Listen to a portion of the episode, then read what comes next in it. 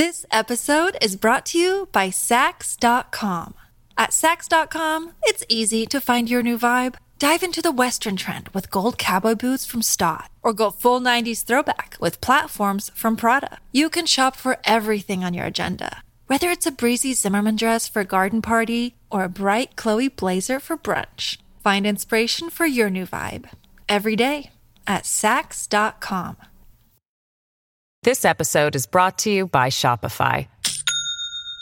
Do you have a point of sale system you can trust, or is it a real POS? You need Shopify for retail. From accepting payments to managing inventory, Shopify POS has everything you need to sell in person. Go to shopify.com/system all lowercase to take your retail business to the next level today. That's shopify.com/system. Your brain needs support, and new Olly Brainy Chews are a delightful way to take care of your cognitive health. Made with scientifically backed ingredients like Thai ginger, L-theanine, and caffeine, Brainy Chews support healthy brain function and help you find your focus, stay chill, or get energized. Be kind to your mind and get these nootropic chews at olly.com. That's O-L-L-Y.com. These statements have not been evaluated by the Food and Drug Administration. This product is not intended to diagnose, treat, cure, or prevent any disease. Welcome to the New Books Network. Hello, everybody, and welcome back to New Books in Russian and Eurasian Studies, a podcast channel on the New Books Network. I'm Iva Glisic, the host of the channel. Today, we'll be talking to Elise Herrala about her new book, Art of Transition The Field of Art in Post Soviet Russia, which was published by Routledge in 2022. Now, Elise is a visiting professor or, or a visiting assistant professor of sociology at um, Haverford College. Um, she's a sociologist of art and culture, and her research examines the dynamic of cultural production, um, and in particular, the ways in which culture functions to reproduce um, inequality. We're really excited to talk about um, Elise's book today. So, Elise, welcome to the show. Oh, thank you so much for having me. I'm really, really pleased to be here. Um, now, I wonder if you could begin by telling us just a little bit about yourself. Sure. Um, I am, as you mentioned, a sociologist, um, and I did my PhD at um, the University of California at Berkeley. And um, I started off in grad school knowing that I wanted to study Russia, to study the former Soviet Union after I had gone to St. Petersburg in 2002 and was absolutely fascinated. Um, so I started learning Russian. My Russian never got that got that good, but um, I tried hard. Um, started learning Russian and was really focused on um, thinking about. I was really it, most interested in the the sort of what happens in the transition from socialism to capitalism, as so many you know scholars of the region were at that time right 2000 you know the mid 2000s early 2000s and um, i was sort of more focused on sort of more political economy the economic sociology aspect of it and it wasn't until later that i came to looking at it through a cultural lens um, and how i came to this book or to studying art was really through um, originally wanting to look at um, uh, the cultural basis of class formation. And so I was interested in how a society that was ostensibly classless, obviously there were hierarchies within the Soviet Union, um, but ostensibly classless, how did they understand and form themselves as classes um, when they suddenly, when there was suddenly capitalism? Um, and so I was looking at this, trying to look at collectors and consumption, conspicuous consumption, and then eventually led me to art. But um, so yeah, that's that was a little bit about my how I came to came to the project. Yeah, wonderful. Um, in in your book, you investigate this kind of post-socialist art in Russia, and you trace its evolution in relation to both the socialist past and the, the global present. And I just want to note for our listeners that your research kind of starts with the, the end of the Soviet Union and uh, goes until 20, 2014. Um, so this is the kind of period that we'll be talking uh, about today. And obviously things have changed radically, especially in the last year or so. So um, just to keep that yeah fr- framework framework in mind. Um, can I just ask quickly, were you an art lover before you moved into this this uh, topic? That's a good question. I mean, I was interested in art, certainly, um, and oddly enough, I never really considered it as as a subject of of inquiry for sociology. I mean, sociology of art is kind of a, a smaller subfield that doesn't you know isn't terribly popular. And so and in the book too it was a bit of a struggle to reconcile uh, sort of an impulse to be an art historian and to or to sort of analyze pieces on their own as opposed to looking at it sociologically. And so sometimes i'd have to step back and check myself. So no i mean i liked art but it it didn't it didn't strike me as as something to look at sociologically until my my dissertation chair was like hey what about art? And i was like Right, that makes a lot of sense. And art had been um, Russian art collectors had been really been in the news a lot when I started this project, like 2011. You know, they had made big, made these big purchases, contemporary collectors, but also sort of buying back their national art as the narrative like to go in the West. Um, and so they had been in the news a lot, and and so it seemed like suddenly it was I could take this interest and then bring it together with with sociology. Yeah, wonderful. I mean, you define your book as a sociological study of contemporary art uh, in Russia, and and your work does move between kind of sociology, art history, cultural history, um, anthropological uh, field study as well. Um, so maybe you can try to explain for our listeners what is sociology of art, and I guess what are the sources that you use for your for your study and for this book. Yeah, absolutely. I'll start with the sources. So, and you had said that the study starts, you know, at the end of the Soviet Union, and it certainly does. But the, the field work that I did was from 2012 to 2014. Um, I'd spent a year from 2012 to 2013, and then went back in 2014 for another stint. Um, and the primary data is um, in-depth interviews um, with everyone from collectors, artists, um, cr- critics, journalists, mu- museum people, auction house people, sort of anyone who is involved. I talked to some art lawyers, uh, anyone who was involved in any way um, with the art world who would talk to me basically. I talked to everyone. Um, and i also did some participant observation. I hung out in galleries. I hung out with artists. I tried to be in spaces where art events were happening throughout and this was all in moscow i should say um, throughout moscow at this time. So um, you know gallery openings or art fairs um, and so that was the primary data. And then i did do some historicals or you know situating it within a historical context based on what the interviews interviewees talked about, you know, with from the 1990s, for example, and the early 2000s. Um, so that was that's what the the study is based on. Now, what makes it sociology? Well, partially the method, um, but you know, the sort of looking at it, sociologists are interested in you know the social production of the artist of the art. So not just the artist who made the piece, but how did it come that the artist could even make the piece, right? So, what are all these different factors that allow for artistic production? What are the social and historical circumstances um, that creates the quote unquote field of art? Um, and so that you know taking into account all the, the different people that I, I you know interviewed like gallerists like um, the artists themselves, you know, different institutional players, market side, uh, consumers like the collectors, um, and how do these all fit together? You know, because there's struggle often in who gets to define what is art, right? Because art, there's no intrinsic value in a piece of art. There's nothing inherent in a piece of art that makes one piece of art better than the other. I mean, maybe people are going to argue with me about that, but you know, this has been constructed socially of how we understand beauty, how we understand what a piece of art is at a, at a given time, right? The, you know, how people from one period of time understand what art is is different than you know 200 years later what they understand to be art right so trying to understand who who has the claims to make that legitimate or the legitimate definition of what art is at that time and what is good art and what should be you know sold as art, right? What should be in museums, what should be consecrated.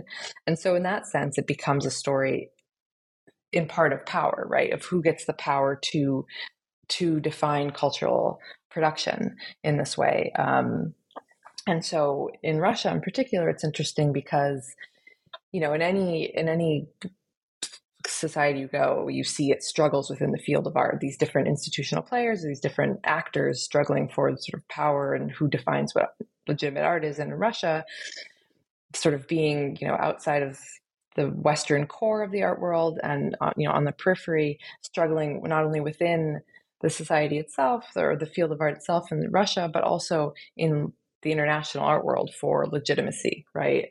Um, and that was one of the the um, most common things I heard was frustration over trying to have legitimacy in post Soviet art within the international um, scene, within the, uh, the, international art world, trying to get any kind of respect or um, attention to say like this is legitimate art that deserves to be you know appreciated and understood. Yeah no absolutely. I think your book shows um, two i guess movements at the same time the the struggle to position oneself against that soviet um, heritage, but also you know to define what Russia is in in 21st century and and what the role of artists is there. Uh, you also reflect quite a bit on Pierre Bourdieu's theory and the question of autonomy. Uh, of an art field, can you share a little bit with our audience, you know, how you use that term and what is autonomy in art, really?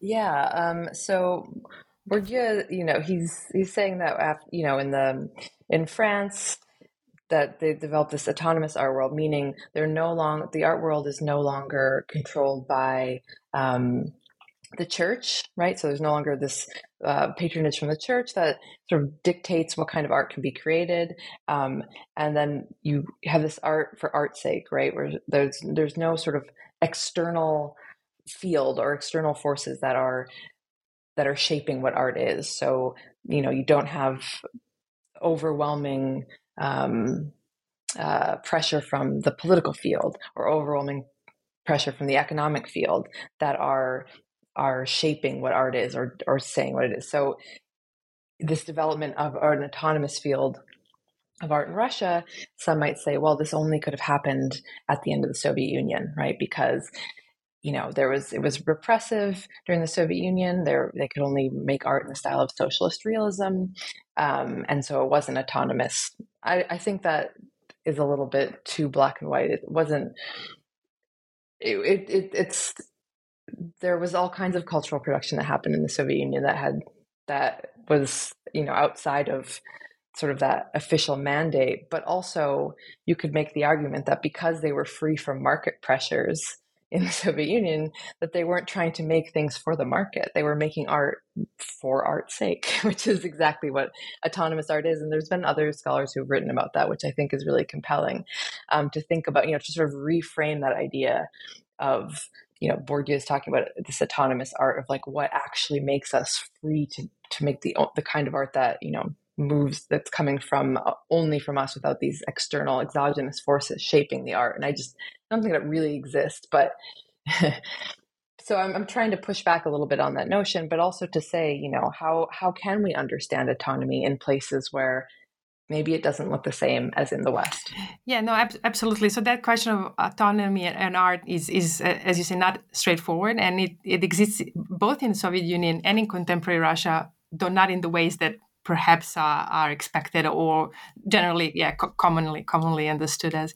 Uh, we'll come kind of we'll be coming back to that question i think throughout our conversation because i, I think that's quite a, an important point to to to complicate that that notion um, of you know art for art's sake you know whatever that is. But uh, um, l- let, us go let's start at the beginning i guess. And um, art of transition opens with an investigation of two generations of russian russian artists that, that you focus on. So the last soviet generation uh, that's the generation that was born between 1951 and 1970 and then the first post-socialist generation. So um, uh, artists who were born from 1971 to 1990 and they're quite quite different in many respects. But maybe you can tell us a bit what distinguishes artists from each of these two two generations. In how do they come through in your research?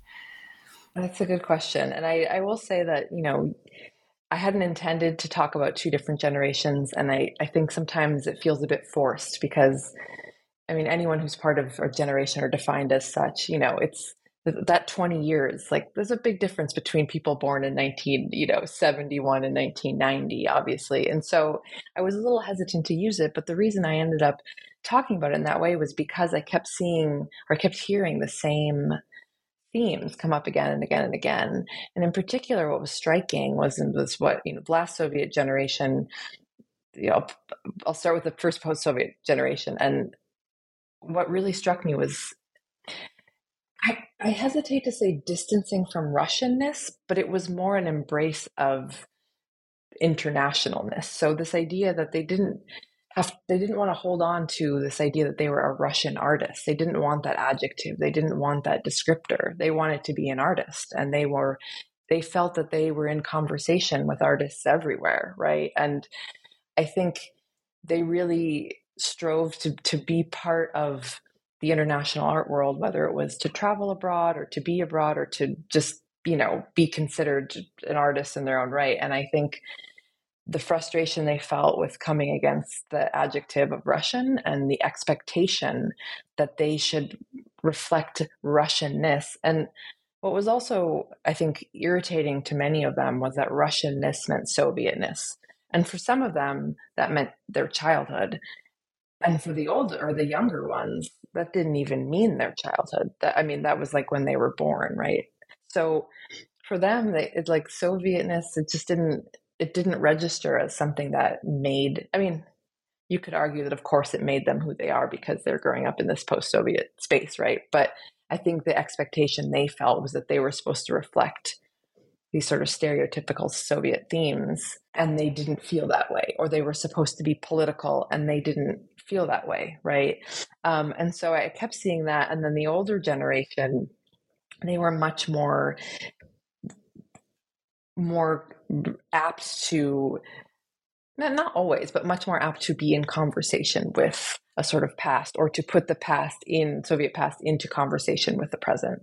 Um, and this wasn't necessarily always with reflected within their art, I would say, but it came up in the conversations we had um, about their their um, their experiences of being an artist because the experience of being an artist in 1993 was very different than 2003 when there was an you know infrastructure was being developed as opposed to them creating the infrastructure. Um, and so, you know, the the first post Soviet generation, they didn't have to worry about it as much. They were just they could sort of have an outward look, and um, and so I think that was sort of one of the biggest things is that there was a, a there was really, you know, the the last Soviet generation they had been trained as artists during the Soviet period, and then as they sort of came of age, then this the there was the system was gone. There was no arts institutions. Whereas the first post Soviet generation, the younger artists, by the time they started being trained or they came up as artists, there was arts institutions that they could, you know, get training. They could learn about contemporary art. Um, they didn't have to learn how to paint in the style of socialist realism. So they had a lot more freedom, not only artistically, but also in the sense, I shouldn't say freedom artistically, but in the sense that they didn't have to worry about basically institution building. Yeah, right. And um, I guess they have a very different perspective of Soviet past, but also, yeah, as you said, how they position themselves within that global global market. It, your book also is very focused on institutions and sort of how these fields are, are, are created and supported um, art making in, in Russia in this period. Um, and you know that you know, with the collapse of the Soviet Union and introduction of market economy, obviously that, had a profound impact on all aspects of, of, of life, but also includes the field of, of art. And it's kind of gradual process of commercialization, right? We're leaving that uh, uh, moment where you know the Soviet institutions supported art, or if you were outside those institutions, you had your own world in which art creation functioned in certain ways. Um, in those private apartments and other kind of informal informal networks. Um, but can you what can you tell us about this emergence of the contemporary Russian art market um, and and what supported that? What was this infrastructure?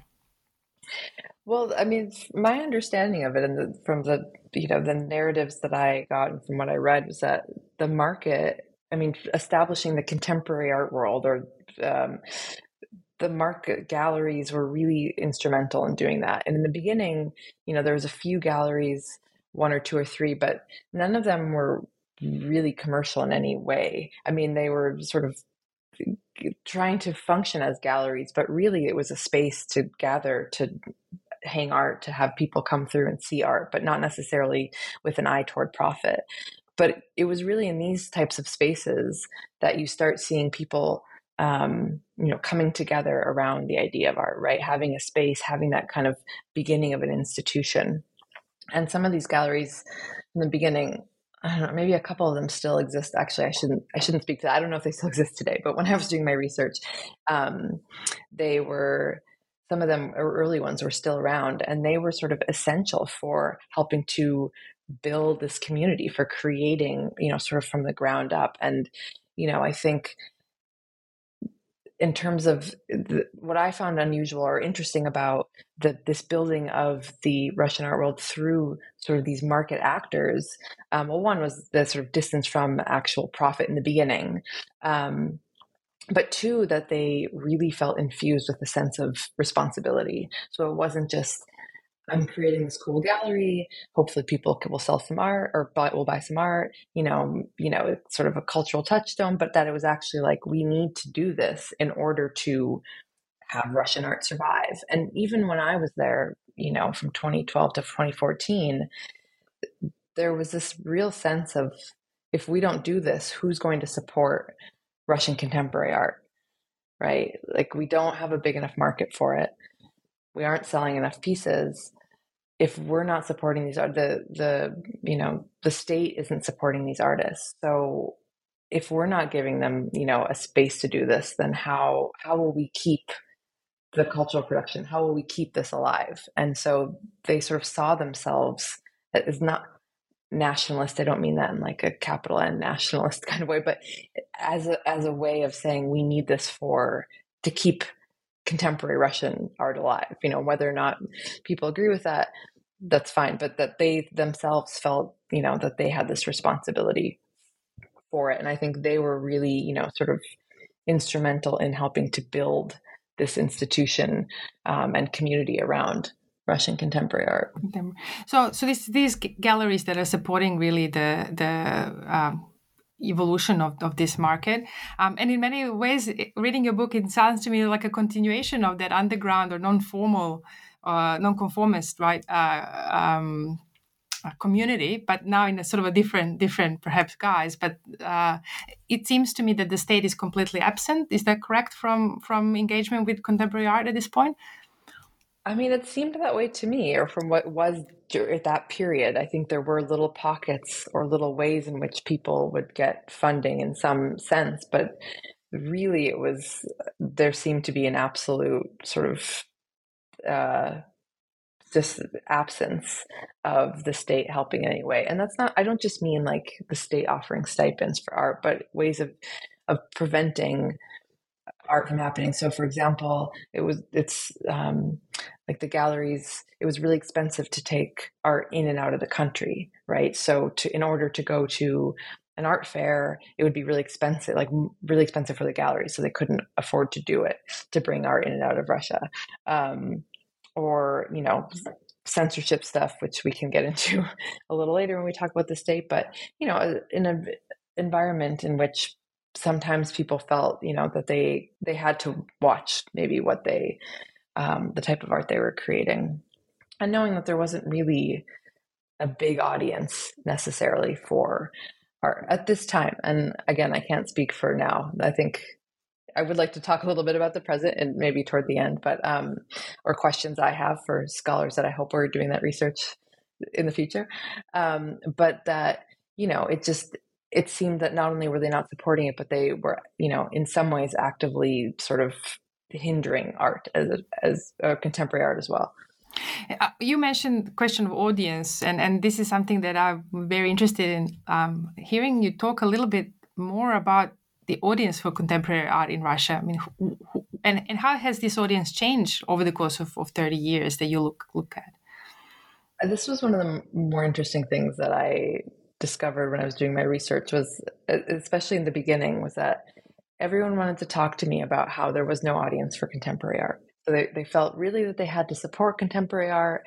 Um, but then they in the next breath they would say but there there's no audience no one cares about contemporary art so i'm like okay but you do so what, what's what's happening here um, and i mean i think you know what they're referencing or how they how it was explained to me was that basically you know because the education for art history stopped there was a gap right? So that you know under the soviet period they didn't continue on to the uh, the art movements that happened you know sort of after the 30s and so people just didn't know. They didn't have that visual vocabulary. They didn't have the visual sort of reference to um, the art that was produced during that period in, in the soviet union.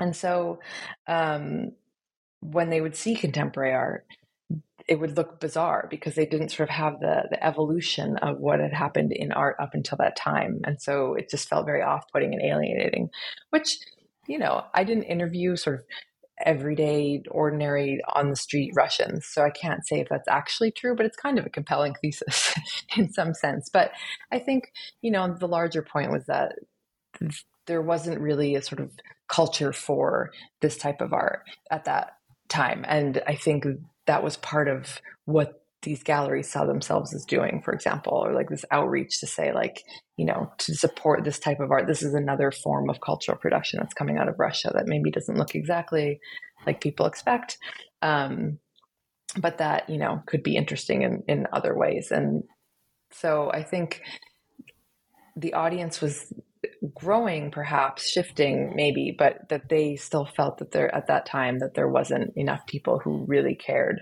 about contemporary art to sort of sustain a market for it anyway. And and what is your sense um, when it comes to international audience? Is there um, an international audience for russian art in, in this period? No.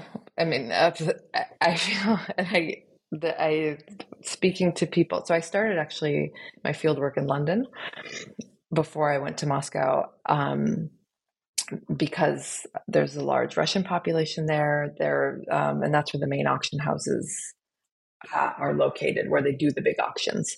Um, and so I went to the Russian sales that uh, Sotheby's and Christie's were having, um, and speaking to people, you know, on the market side there, I don't think any of them were Russian. But uh, I think, you know, when they talked about a market for Russian art, they never talked about contemporary art. They talked about, you know, maybe avant garde. Um, they talked about, you know, um, nonconformist art from the 50s, 60s, 70s, which is, you know, was sort of gaining some traction in the market. Or, but that there was no, no one really cared about Russian contemporary art, and they would call it derivative. I mean, lots of I, in one of the chapters, I have a lot of quotes about all the disparaging things that people would say to me about it, um, which I I always found I don't know. I mean, not to have you know uh, whatever. Not, I'm not an objective observer. I like Russian contemporary art, so I always found it a little strange, um, and that there was something interesting there, or at the very least let's investigate why we think that this art isn't good, right?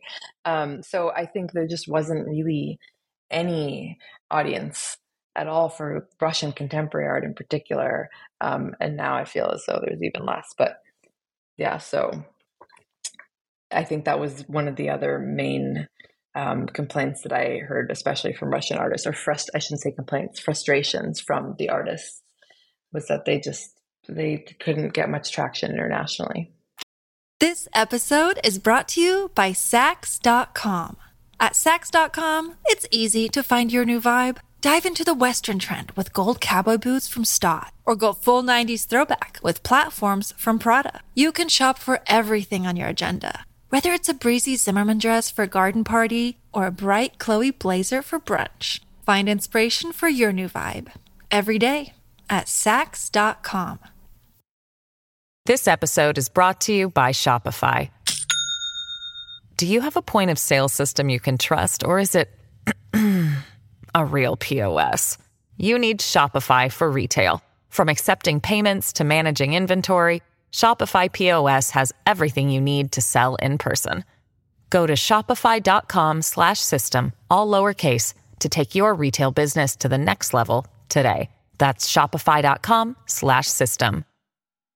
You you mentioned London and those um, uh, uh, kind of uh, premier auction houses. Um, and when we started the conversation, you, you, talked about, you know, what attracted your attention was these kind of headlines of the type of art that Russian collectors were buying. And indeed, Russian art collectors are a big part of your, your study.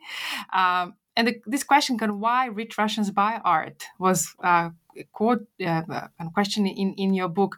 So, so, tell us then, what do they buy? Um, and tell us a little bit about the motivations for collecting art in, in contemporary Russia. You know, we all have that cliche in our in our mind that comes from you know uh, popular observations and press and so on. Um, you know that Russians buy art uh, as a way of um, creating status or showing off their wealth. Uh, but you know, your, your book goes in a bit more detail than that. So tell us a little bit about that figure of contemporary Russian art collector. Yeah, I'm glad. I'm glad you mentioned that because I think that was. I mean, that was one of the things that drove me to. You know, I, I wanted to see these collectors. I wanted or try to find them anyway. Um, see if they talk to me.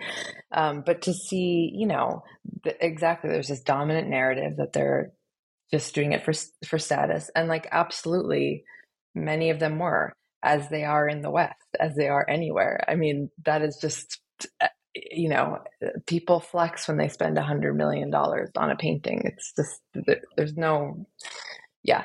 So I think that was definitely there, but it, it, was much more complicated. You know, there would be the collector who had been collecting since the early 80s who now has money, but in the beginning didn't and was really, you know, collecting his friends who were in the underground circle, right?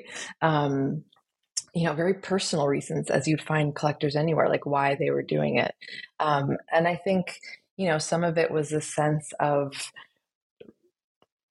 of returning to sort of a cultural glory that there was this, you know, really important, these really important art collectors um, uh, before the revolution and sort of returning to this tradition of Russian art collecting from that period, right? And I think of seeing it again as not a nationalist project, but as a product project of we need to preserve this art. It's important. Um, and there's you know these stories about like buying back um, sort of Russian national heritage, and there, I mean absolutely there was some of that too.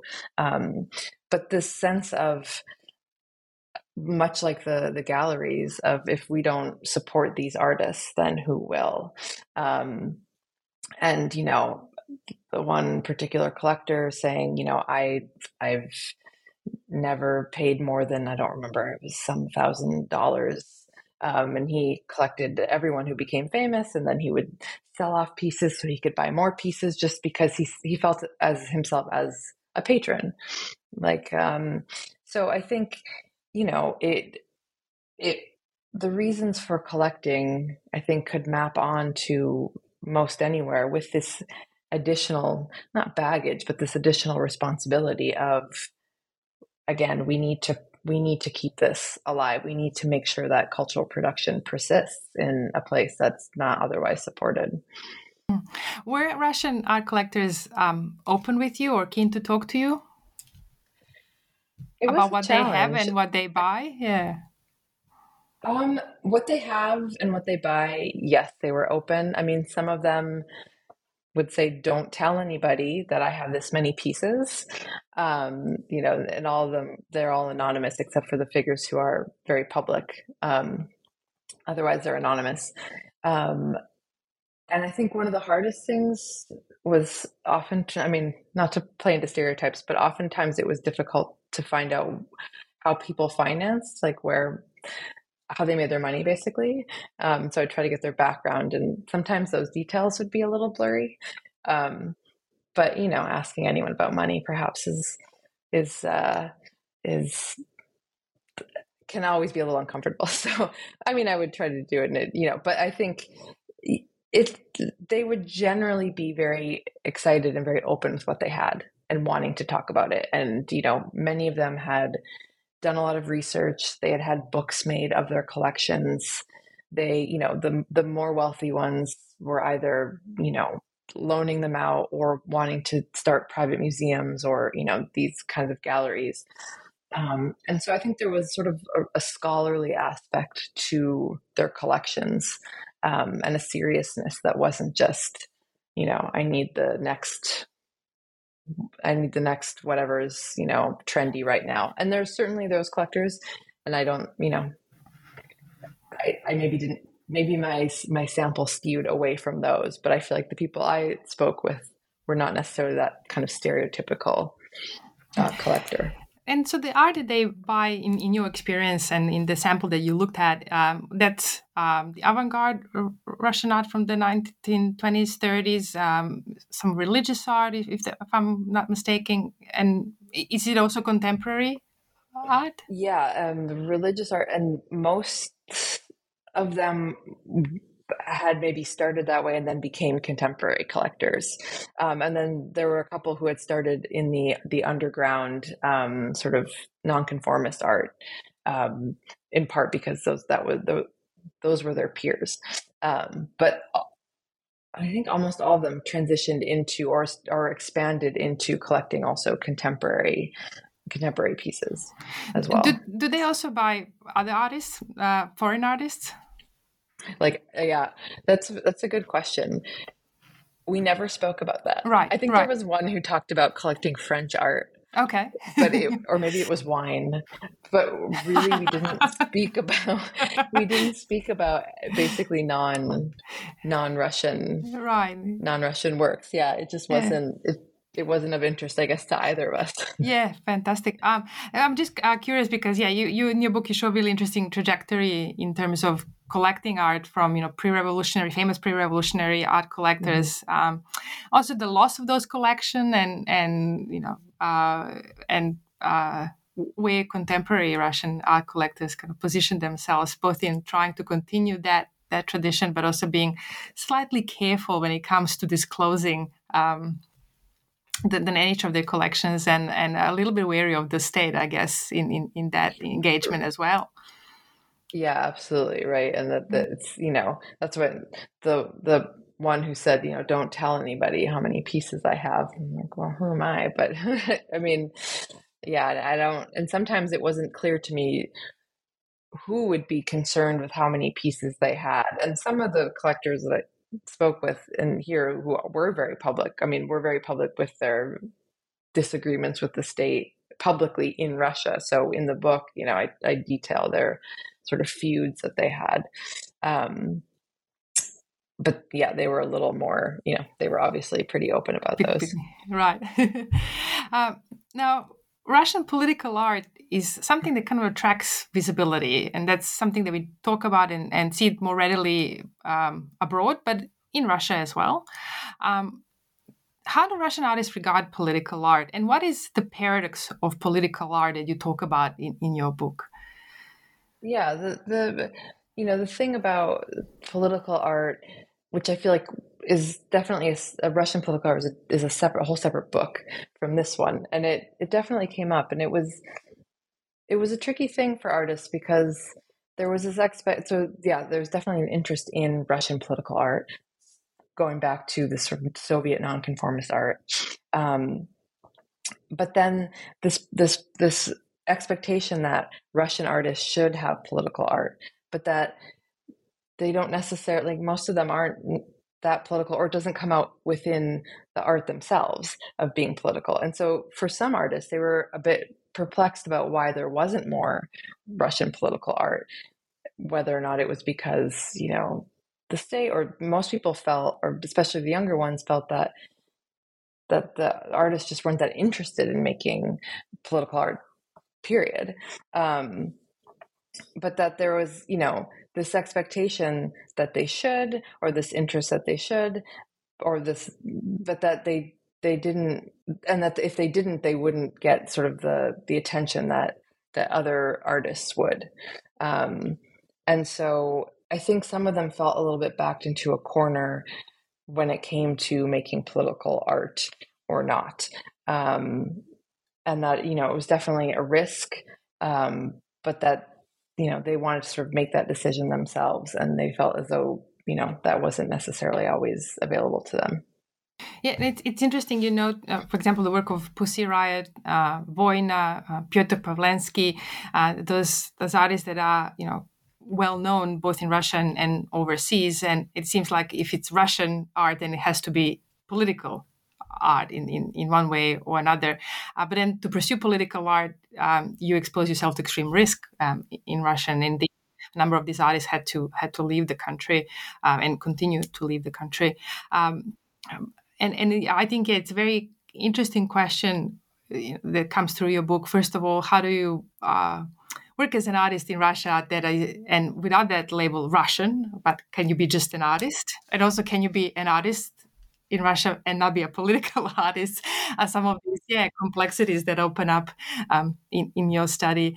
Um, tell us a little bit about the place of, of Russian art within global art market, and and uh, again emphasizing that this is that your work kind of um, ends with 20, 2014, and obviously the, the situation is going to be quite different at the moment. But uh, what were some of your observation of where Russian art, how it how it uh, featured within this kind of global thinking on, on contemporary art? Sure, yeah, and that is of course a big caveat to say, you know, how how Russian art is, is perceived in the global art world in 2023. Again, totally different book. Um, but in 2014, I mean, I spoke a little bit about it, but you know that in general, it's it's sort of not respected. No one's that interested. In other words, there's not a market for it. People don't want to buy it.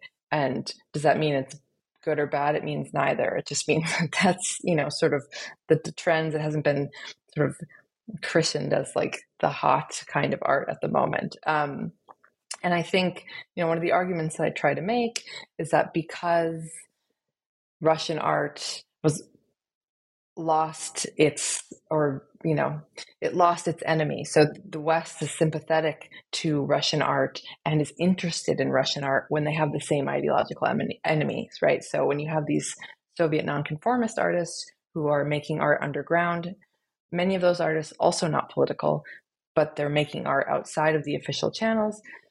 And so the West is interested in that art because, you know, ideologically they're against socialism. So I'm making this argument that because in the post-Soviet period suddenly it's a capitalist society, they no longer have this sort of ideological enemy that's the same socialism and so suddenly the west is no longer interested and so here you see the international interest in Russian, the post-Soviet art sort of it's it wanes. There's and which always struck me as odd because I would think, and I guess this is in part what interested me doing this book was, or the research was that if you're looking at a society that's transitioning, this massive transition from socialism to capitalism, regardless of how that transition takes place, it's a very different way of organizing a society. And you would think that because of this, you would have it would create some kind of interesting art, right? It create an interesting shift in in personhood, in subsequent cultural production. And to me, it feels almost a bit like a missed opportunity in, in some senses. And perhaps it was because, sort of institutionally, art didn't have you know a lot of backing in in in Russia in the 90s but I'm getting a little far afield here my, my point being that I think the international art world from that period on just didn't care that much and then what they did see they they would say is like this is derivative this is repetitive of things we've already seen um and I you know I think one of the and I I end the book asking or start and end the book asking this question comparison with China because I heard this a lot in my research where people would tell me, well, China did it right. The Chinese art market is really hot. In the international world, people want Chinese contemporary art. They can make political art. Like basically all these different reasons why Russian, you know, the the Russians that I talked to saw China as having done it quote unquote right and being successful and why hadn't they you know and some people would offer reasons or you know such as like well the state is promoting soft power in this way through in china and that's why right whereas in russia it doesn't happen that way. Um, or um, you know they give their artists more support in these ways. And so i think and also i think there's just something to be said for trends now. Is where my interest in like what's happening now like are we going to see political art that's going to come out, are we going to see the same sort of cycle? And then this interest from the West that feels like, you know, a little opportunistic of saying, okay, now because there's, you know, this war going on and people protesting and it's difficult to protest and it's, you know, a complicated situation. Now are we going to see interest coming uh, from about Russian art, or is it going to be a complete disavowal of Russian art? I, I mean, it's an open question. I, I don't actually know. I don't have a sense of this of what's going on right now within the Russian art world. But I think the international attention, at least how it was framed to me, the international attention and the international response to Russian art almost always is tied to politics in some way. Whether or not it's that the art is political, but it's it's really that what's happening with Russia politically impacts how that art is then situated within the global art world coming from Russia. And I think that was sort of the, the dominating frustration of people, of, you know, because they don't have control over that. And so then what do they do within that sort of bounded set? Like they don't get to self define, right? So coming back to what I was talking about in the beginning, who's defining what legitimate art is? Well, it's not the Russians. And so these other definitions are being put on them in these, you know, sort of internationally that feel very frustrating. Yeah, um, you noted at the beginning of our conversation already. You know, where where what we can say about current uh, art scene remains open, um, and um, artist responses that we see from Russia are quite quite mixed and, and very you know there's a difficulty to articulate in a way their position um, at, at their own position as coming as artists who maybe oppose um, the current uh, uh, situation and the conflict but uh, also are, are the, the enemy, right? Uh, so these complexities that are, are, coming out of the, the Russian current um, are, are seen as something that I think we're all very interested in, in, in examining. But are there any other questions that came out of your research that that um, continue to occupy you? And make maybe you can tell us also a little bit what are you working on at, at the moment? Yeah sure. I mean i think when i left it was i was i mean it was 2014 right after uh, russia invaded crimea the first time and that was really felt um, and I, i'll never forget one of the artists from the last um, Soviet generation had said, you know, we came back to Russia in the 90s. We stayed here. It felt important to stay in Russia. We could have left. Um, and we felt really strongly. And now this is the first time where it feels different. Like something is different and it doesn't feel like it's safe to be here anymore. And I, I thought about this, you know, um, last year and it really struck me of how right they were that this was really kind of a different moment. But i think the other thing that seemed to be happening to me at that moment in 2014 sort of the shift it seemed really as though i mean the market was still struggling but the sort of excitement and the um, interest and the expansion of the art scene seemed to be growing. I think this post-Soviet, this first post-Soviet generation, they're getting older, they're getting more experienced, they're institution building, but in a different way than in the 90s, and in a way that feels like any sort of cosmopolitan city, right? And I think, or you know, I don't mean cosmopolitan as though Moscow is not cosmopolitan. I just mean in, in terms of like it. It has institutions. It has you know big contemporary art museum garage. It has, you know, um, contemporary, its own sort of contemporary auction houses. It has uh, a lot of different um, new publications, both in English and in Russian. It just seemed to me sort of that there was a lot happening in sort of from 2014 up until last year that it seemed to be expanding in ways that I I feel were really exciting. And I felt like it was a, very different than the period I looked at. And so that's why I, I think I even said in the book, I, I, I, hope someone's looking at that period too, up until um, recent events. But that, you know, I think it was, it was coming, going to the next level in ways that, that felt a lot more developed than when I was there, um, which I think is really exciting. Um, as to what I'm working on next, um, it, it's not quite formed. I'm sort of doing some preliminary stuff. Um, I'm trying to think about um, uh, the quote unquote world museum and how the museum is structured in ways, and you know, you sort of have this isomorphism of museums where you see sort of the same structure and form of museums all over the world but at the same time, how do they respond to sort of local pressures, um, local states, cultures? Um, so I'm not really sure what that looks like yet or how, where it's going to be. I did some preliminary research in uh, Brazil this summer, so so we'll see. Um, but that's it, I'm thinking still it's still art, but I'm not quite sure what that's going to look like yet. But definitely still sort of art and institutions. Wonderful. Well, um, good luck with that with re- that research, and I hope you'll be back on New Books um, Network podcast once uh, that's a bit further along.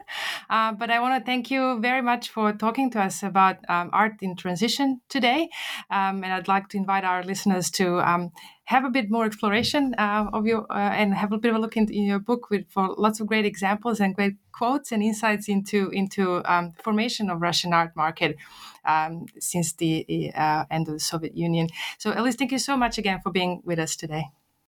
Thank you. It was a pleasure.